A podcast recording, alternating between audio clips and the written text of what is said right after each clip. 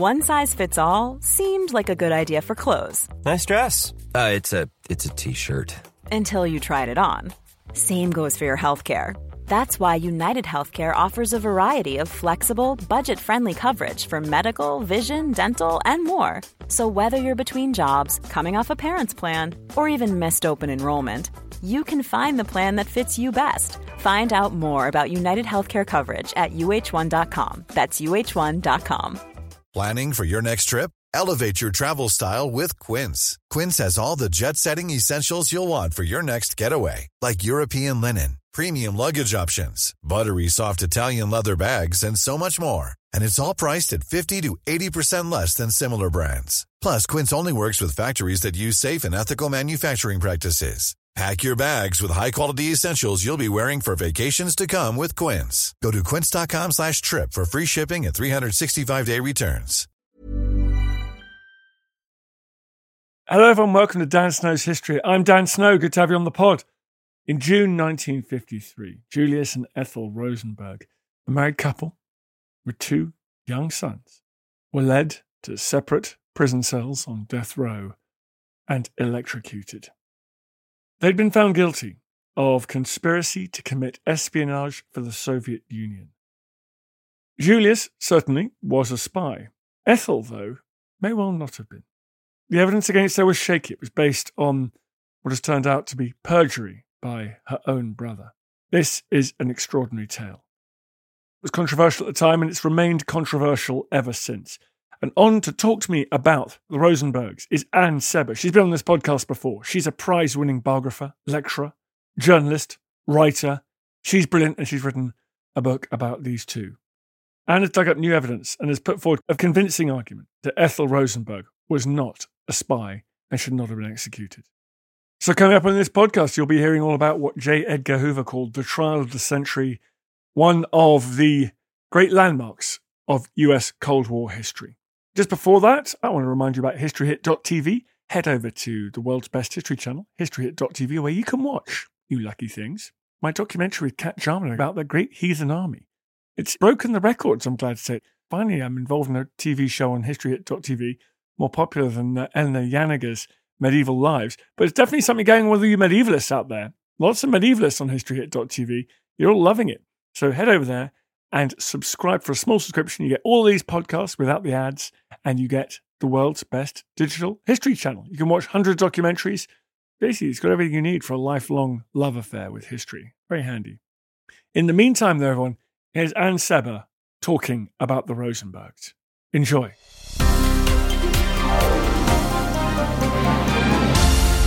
Anne, thank you very much for coming back on the podcast. It's a great pleasure. I love being Ethel Rosenberg's storyteller. Huge responsibility. Big responsibility. I think you're one of the first guests on the podcast, so it's very good to have you back. And you've been working in the meantime on this book, and it's an absolute smash hit, so well done you.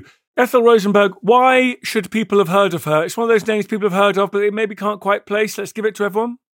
Well, she became an American icon because she was electrocuted in 1953, and it was already clear at the time that the evidence against her was weak, and it subsequently became clear that actually it was non existent or consisted of perjury. But even before that became clear, she was a mother of 37, and because her husband was electrocuted as well, she orphaned two young children. And the reason she's become an American icon is because the evidence was always clouded. And in the intervening 70 years, because it's 70 years since her death, it is clear that Julius Rosenberg, her husband, was a spy recruiter, if you like, but, you know, let's call a spade a spade. He was a spy. But Ethel was his wife. It's not a crime to have thoughts, beliefs, or even knowledge. What is a crime is positive action. And the American government did not have absolute proof of any of her actions. So she went to her death, and subsequently, they have always been known as the Rosenbergs, the spies. And what I've tried to do is really tell the story of Ethel's life. I'm not relitigating the trial, although I'm happy to talk about anything you want me to talk about the trial and the evidence and the subsequent evidence that has emerged. This is the story of a woman, a wife, a mother, a daughter, and these extraordinary family dynamics because the only evidence against her was the perjury of her brother David, who was a spy, who said, along with his wife Ruth, that he had witnessed Ethel typing up information to give the Soviets. So he was given a lesser sentence, his wife, no sentence at all. And after he came out, he admitted that he didn't remember Ethel typing. Not only that, his grand jury evidence, which was only released in 2015 after his death, made very clear that when he was first picked up by the FBI, he said, My sister had nothing to do with it. Leave Ethel out of it, not just because she's my sister. She really was not involved. So this was fabricated evidence that sent Ethel to her death. So she was born in 1915 both Ethel and Julius were from Jewish immigrant families, weren't they? And they met in the heady days following the Great Depression. They met in the sort of young communist league, I guess, did they? Not quite. So Ethel was born in 1915 and lived in great poverty in a tenement flat on the Lower East Side. To live in a tenement means you have an outside bath, you don't have a loo, her father was a machine worker with his shop in the front of the tenement block.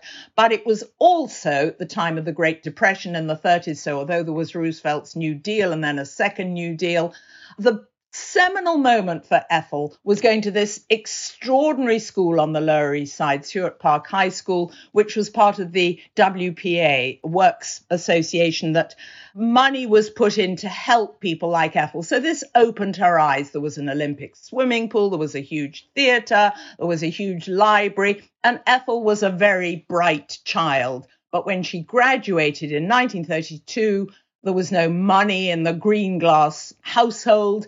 And instead of going to college, which she could have done, college was just opening up for women, she had to go out to work. She took a secretarial course. And it was really the leap from school where she had learnt to act and sing and she was very musical and she taught herself to sing. I mean, that's an extraordinary story how she sang at Carnegie Hall completely self taught because she picked up a piano off the sidewalk and trained herself. At the second audition, she had to go back.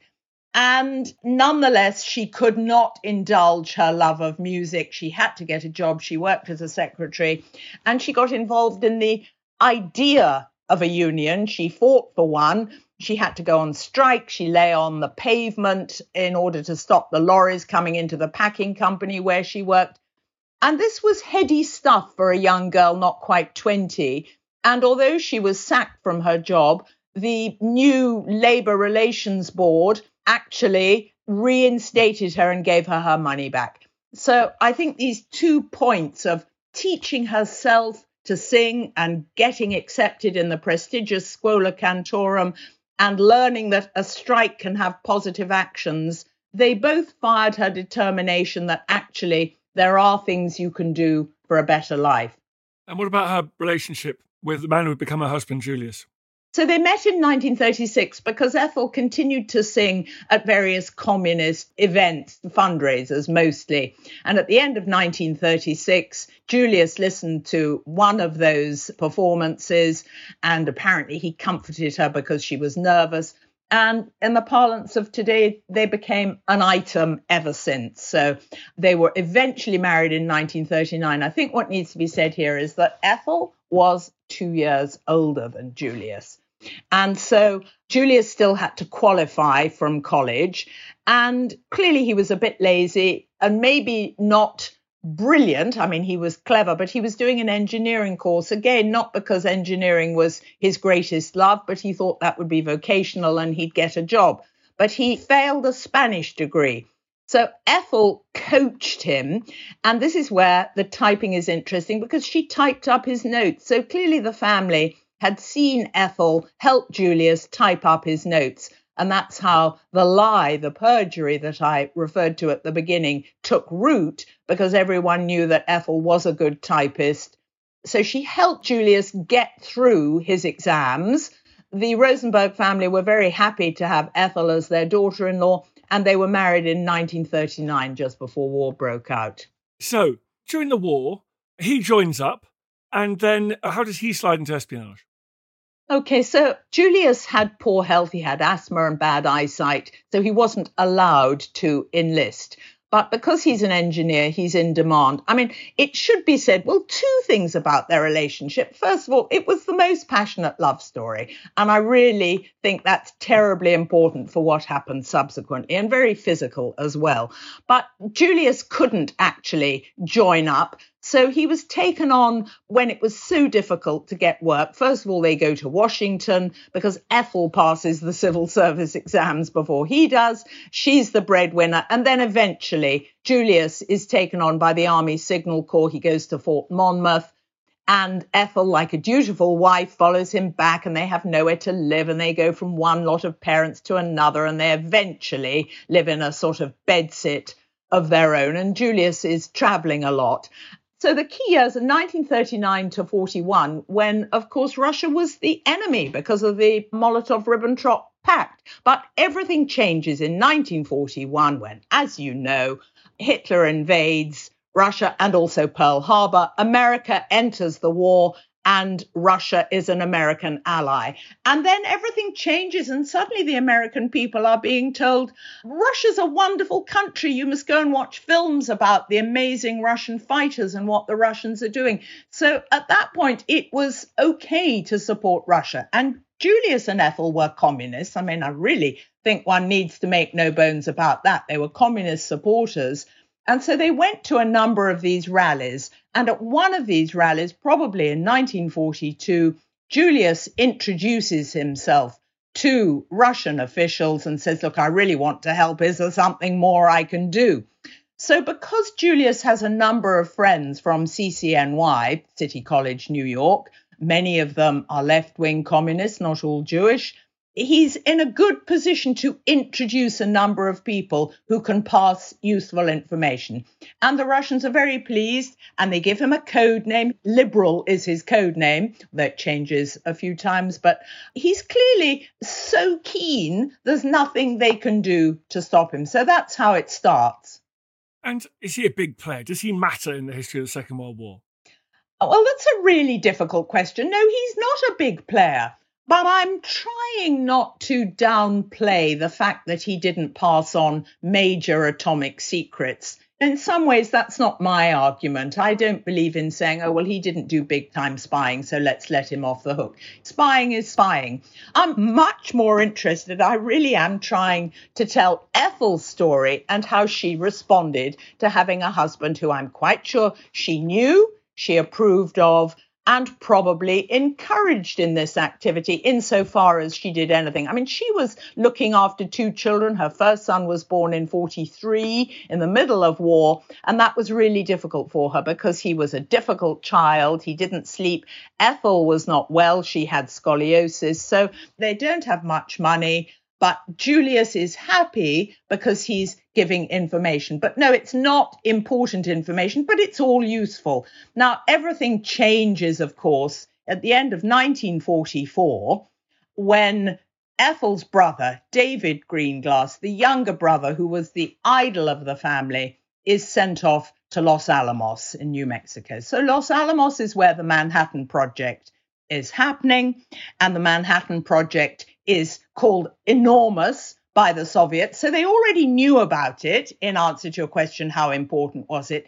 But Julius really thought maybe he can help by introducing his brother in law, who's a lowly machinist with not enormous intelligence, but he can perhaps say who's working there. He can give ideas about what is at the camp. But this is disputed because in early 1945, there are documents that indicate Julius was actually let go because he had at least eight people who were reporting to him. And the Soviets believed that actually his cover had been blown and it was not safe to use him. So probably Julius didn't do very much to encourage David other than to report that he was there and indicate that he could be useful. You're listening to Dan Snow's History. I've got Anne Sebba on. We're talking about the Rosenbergs, the trial of the century. More after this. Imagine a millennium that laid the foundations for the modern world as we know it today, when kingdoms were forged, languages shaped, cultures created. I'm Dr. Kat Jarman, and on Gone Medieval, my co host Matt Lewis and I will tell you just why the so called Dark Ages really weren't that dark after all. Subscribe to Gone Medieval by History Hit wherever you get your podcasts.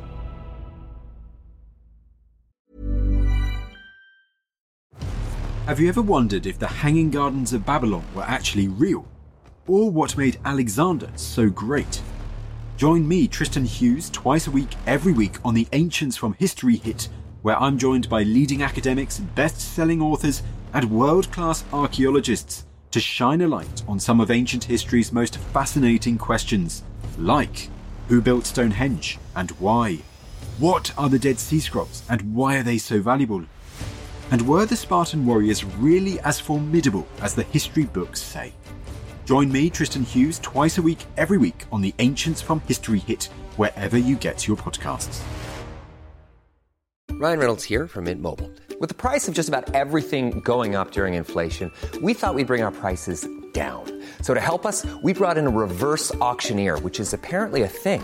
Mint Mobile unlimited premium wireless. Ready to get 30, 30, bit to get 30, bit to get 20, 20, 20, bit to get 20, 20, bit to get 15, 15, 15, 15 just 15 bucks a month. So, Give it a try at mintmobile.com slash switch.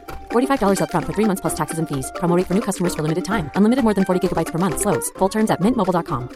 Even on a budget, quality is non-negotiable. That's why Quince is the place to score high-end essentials at 50 to 80% less than similar brands. Get your hands on buttery soft cashmere sweaters from just 60 bucks, Italian leather jackets, and so much more. And the best part about Quince, they exclusively partner with factories committed to safe, ethical, and responsible manufacturing. Elevate your style without the elevated price tag with Quince. Go to quince.com slash upgrade for free shipping and 365-day returns.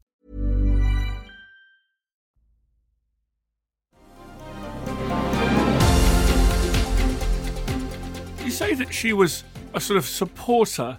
I mean, if you look at Ursula Kuczynski, Agent Sonia, it seems clear that at least one of her husbands may not have known what she was up to. I mean, we do think that she was friendly towards his activities. She was friendly and probably knew, but I really don't think she did any more than that. So, of the Venona transcripts, which is what much of the post war information is based on, although, as you'll know, it was Venona that really led to Klaus Fuchs, and Klaus Fuchs named Harry Gold, and Harry Gold then named David and Ruth. So the problem is that the US government did not want to admit they had this information because they thought it could lead to other people. But of the 3,000 transcripts, only 19 refer to Julius and Ethel. Only two sort of mention Ethel. One mentions Ethel by her name, Ethel, and the other refers to her as Julius's wife. So that's the evidence that Ethel is aware of it, and also because they were a close couple and Ethel admired what Julius was doing. But one can dispute the level of her involvement. Ad infinitum, this important Venona cable says that Julius and his wife recommend Ruth, their sister in law. So, does that mean that Ethel actively was involved in recommending Ruth? And don't forget, these have been transcribed and, you know, they weren't written in English. Or does it mean that Julius recommended Ruth? Oh, and by the way, his wife also thinks she's a clever girl it's open to dispute, but I'm actually not disputing the fact that Ethel approved and knew. It's just that there is law in America and it's not a crime to have thoughts. It's not a crime even to have knowledge. The crime is taking positive action. So they were charged with conspiracy to commit espionage, which is really interesting because, of course, conspiracy is very easy to prove. Of course, conspiracy just means having a conversation. But during the trial, the word treason was regularly mentioned by the prosecution. And the judge, in his summing up, also accused them of treason. And had they been charged with treason, it would have been a completely different trial because you need different sort of evidence, certainly two pieces of evidence. And yet, in the oral indictment, this is what the jury was led to believe they were judging this couple on. And there were multiple miscarriages. The prosecution lawyer, Irving Saypol, and Roy Cohn had ex parte discussions with the judge, which of course is not legal. There was this fake perjury evidence of the typing and the table, but much more basic than that. Ethel never had a code name. Nobody, even the worst enemies, nobody is accusing Ethel of having direct conversations with the KGB. So she went to her death really for being a loyal wife who refused to name names and who clearly was complicit, not legally complicit, not criminally complicit, but complicit to the extent that she stood by her husband. You mentioned Roy Cohn in passing. He was the notorious prosecutor who ended up being disbarred, wasn't he? So he was Joe McCarthy's chief counsel, helped Joe McCarthy with all his witch hunt hearings in the 50s, and then became something of a mentor to Donald Trump as well. So that tells you something about him. Yes, you're absolutely right. And of course, in the play Angels of America, which helps explain why Ethel has become such an icon in literary terms, Al Pacino plays Roy Cohn and Meryl Streep Ethel, and she tries to forgive him. But of course, she has the upper hand in all of that remind us how they ended up getting caught because it's a bit of a tragedy. Oh, it's endless tragedy. I mean, the story is so rich because we've talked about the Depression and the New Deal and then World War II, in which there are two sides to all of that. And then, of course, the Cold War immediately after the war. And in 1949, when Russia experiments with an atomic bomb and the Americans are horrified. You know, how on earth did they get that information? And then the Chinese Communist Party also explode a bomb. So there is real fear, and that fear is stoked both by Hoover and his increasingly powerful FBI and Joe McCarthy, the senator for Wisconsin. And they're both saying, you know, there are communists everywhere, and this is a real threat to the American way of life. And the reason I wanted to refer to World War II is because the turnaround is so sudden after the war. And the Rosenbergs are positioned as threatening the American way of life. So, in other words, everything that America fought to win in World War II is being jeopardized if we allow communists to take over. So, as soon as they had information that there had been many Americans who were supplying information to the Soviets. They had to go after them. And they went after them very thoroughly, and in Ethel's case, clearly vindictively, hoping that they would name other names. Because you see, Fuchs named Harry Gold, Harry Gold named Ruth and David, Ruth and David named the Rosenbergs, it was assumed that the Rosenbergs, to get off the hook, would name other people. So they didn't need to reveal what was in the Venona telegrams. They would name names. And that's why they threatened them with the death penalty, because they felt that by bringing Ethel in, using Ethel as a lever, that was the FBI words, Julius would surely squeal and name names, and surely Ethel would name names. And they had to go heavy because there was this belief that otherwise the whole American way of life would be at risk. And the proof of this was in 1950 when the Korean War started.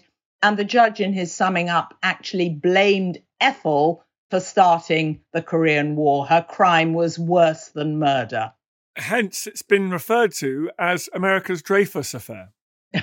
Well, that, of course, is why, because it was a miscarriage of justice. You can see why, once the clemency campaign got underway, they were desperate to point out why this was so important and that even Hoover, did not want Ethel to be killed in the end. She called their bluff because he was very worried that it would redound on the United States, that it wouldn't look good that they had killed a mother of two young children when the evidence against her was so slight or actually fabricated. I said even Hoover, because the two brains behind deciphering Venona, Lamphere and Gardner, they too made representations at the highest level saying you cannot go ahead with this electrocution of Ethel because they knew there was no concrete evidence pointing to Ethel as a spy. A remarkable collection of people Frida Kahlo, Einstein, Picasso, the Pope lobbied aggressively for a stay of execution, didn't they? Well, it was legal in America, and many other people on the other side argued look, they've had a fair trial. I mean, all of this has trickled out subsequently, which is why it's lived so long in the popular imagination. I mean, there is something about the Rosenberg story, which I've always known, I've had it in the back of my head for a long time, but it somehow triggers enormous venom on both sides. Cast your mind back to Brexit and how that polarized people. The Rosenberg case was the same writ large, and it's still doing it. It makes people very bitterly divided, believing they know the truth and there's only one truth. My view is extremism never wins an argument. But I also think you have to hold more than one idea in your head, which I like to think I can do. Clearly, Ethel was a communist. Clearly, Ethel loved her husband. Clearly, Ethel knew what he was doing.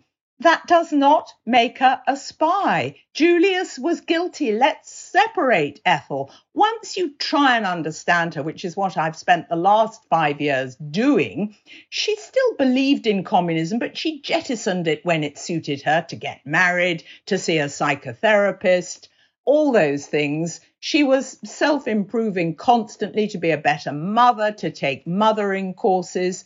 Communism was not her first focus trying to be a good mother, a better mother than her own appalling mother, to show her children love and affection and encouragement was really the main focus of her life. And I've had access to the prison letters.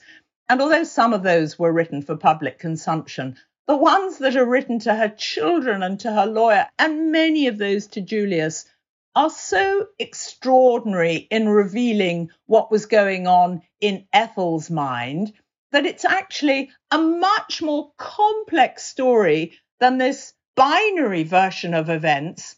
Ethel was a spy, kill her, which I find extraordinary because we really need to understand here's a woman who came up against some of the most critical moments in world history in the 20th century. And I think history is best understood by looking at an individual and how an individual responds to those events, and of course is blown off course completely in Ethel's case. And you understand much more about world history. I think as Ethel's storyteller, you can really see what mattered in 20th century history and how different people responded to these key events if it's not distasteful to talk about her execution, your description of that is so moving. Oh, what can I say? I mean, the government didn't know who to execute first. They were worried that Ethel was the stronger. There was this myth that grew up around Ethel that because she was three years older, as the judge pointed out in his summing up, she was therefore the master in some sort of pop psychology and Julius was her slave. So they were worried that if they executed her first, and then Julius, he might actually give way at the last moment. And that wouldn't look good. Or as we say today, the optics wouldn't be great for the US government if they killed a mother, but the father relented at the end. So they killed Julius first, which was also arguably more barbaric. Ethel had to go to her death knowing that her husband had been killed moments before. And then, of course, they attached the electrodes to her, but she was much smaller and they didn't fit properly. So they removed her from the chair and found that her heart was still beating. And so they had to re-strap her and give her more jolts. So a second time around. And there were reporters waiting outside. And many of them reported, you know, she went to her death a lot harder as some kind of indication that she was tougher and stronger and therefore needed more jolts to kill her thoroughly. I was fascinated by your description of the funeral. Thousands of people turned out for her funeral. So there was obviously a different story, certainly in some communities, some sections of the US public. Yes, it was hugely divisive. Several cemeteries refused to take her body. I mean, there was difficulty in finding a cemetery, but it divided not only opinion, but it divided Jewish opinion. And so there were successful East Coast waspish Jews who really wanted to disassociate themselves from these non patriotic, as they called them, commie Jews, and the successful Jews who wanted to say, we want nothing to do with these people. So you could argue that that was one reason why the clemency campaign got off to a slow start. Perhaps they should have tried to separate Ethel, but she didn't want that. She didn't want to be given clemency just because she was a woman or a wife. And I think that you have to blame Julius to an extent, who believed that there could be no evidence against him, and therefore, if they carried on blustering and proclaiming their innocence, that they would both get off. And of course, he was wrong because he was tied to Venona. And that's why the US government argued that the means justified the end. Well, Thank you, Anne Sebba. You mentioned you've been working on this five years. You haven't been on the podcast in the intervening period, but you've made good use of your time. This is a monumental work, and congratulations. What's the book called? The book is called Ethel Rosenberg, A Cold War Tragedy. Well, thank you very much. Thank you for letting me tell Ethel's story. I feel the hand of history upon our shoulders. All this tradition of ours, our school history, our songs, this part of the history of our country, all were gone and finished. Thank you for making it to the end of this episode of Dan Snow's History. I really appreciate listening to this podcast. I love doing these podcasts. It's a highlight of my career. It's the best thing I've ever done. And your support, your listening is obviously crucial to that project. If you did feel like doing me a favor, if you go to wherever you get your podcasts and give it a review, give it a rating, obviously a good one, ideally, then that would be fantastic. And feel free to share it. We obviously depend on listeners, depend on more and more people finding out about it, depend on good reviews to keep the listeners coming in. Really appreciate it. Thank you. Planning for your next trip? Elevate your travel style with Quince. Quince has all the jet setting essentials you'll want for your next getaway, like European linen, premium luggage options, buttery soft Italian leather bags, and so much more and it's all priced at 50 to 80% less than similar brands. Plus, Quince only works with factories that use safe and ethical manufacturing practices. Pack your bags with high-quality essentials you'll be wearing for vacations to come with Quince. Go to quince.com slash trip for free shipping and 365-day returns. Thank you for listening to this episode of Dan Snow's History Hit. Please follow this show wherever you get your podcasts. It really helps us, and you'll be doing us a big favour. Don't forget, you can also listen to all of these podcasts ad free and watch hundreds of TV documentaries when you subscribe at historyhit.com slash subscribe. As a special gift, you can also get your first three months for just £1 a month when you use code Dan Snow at checkout.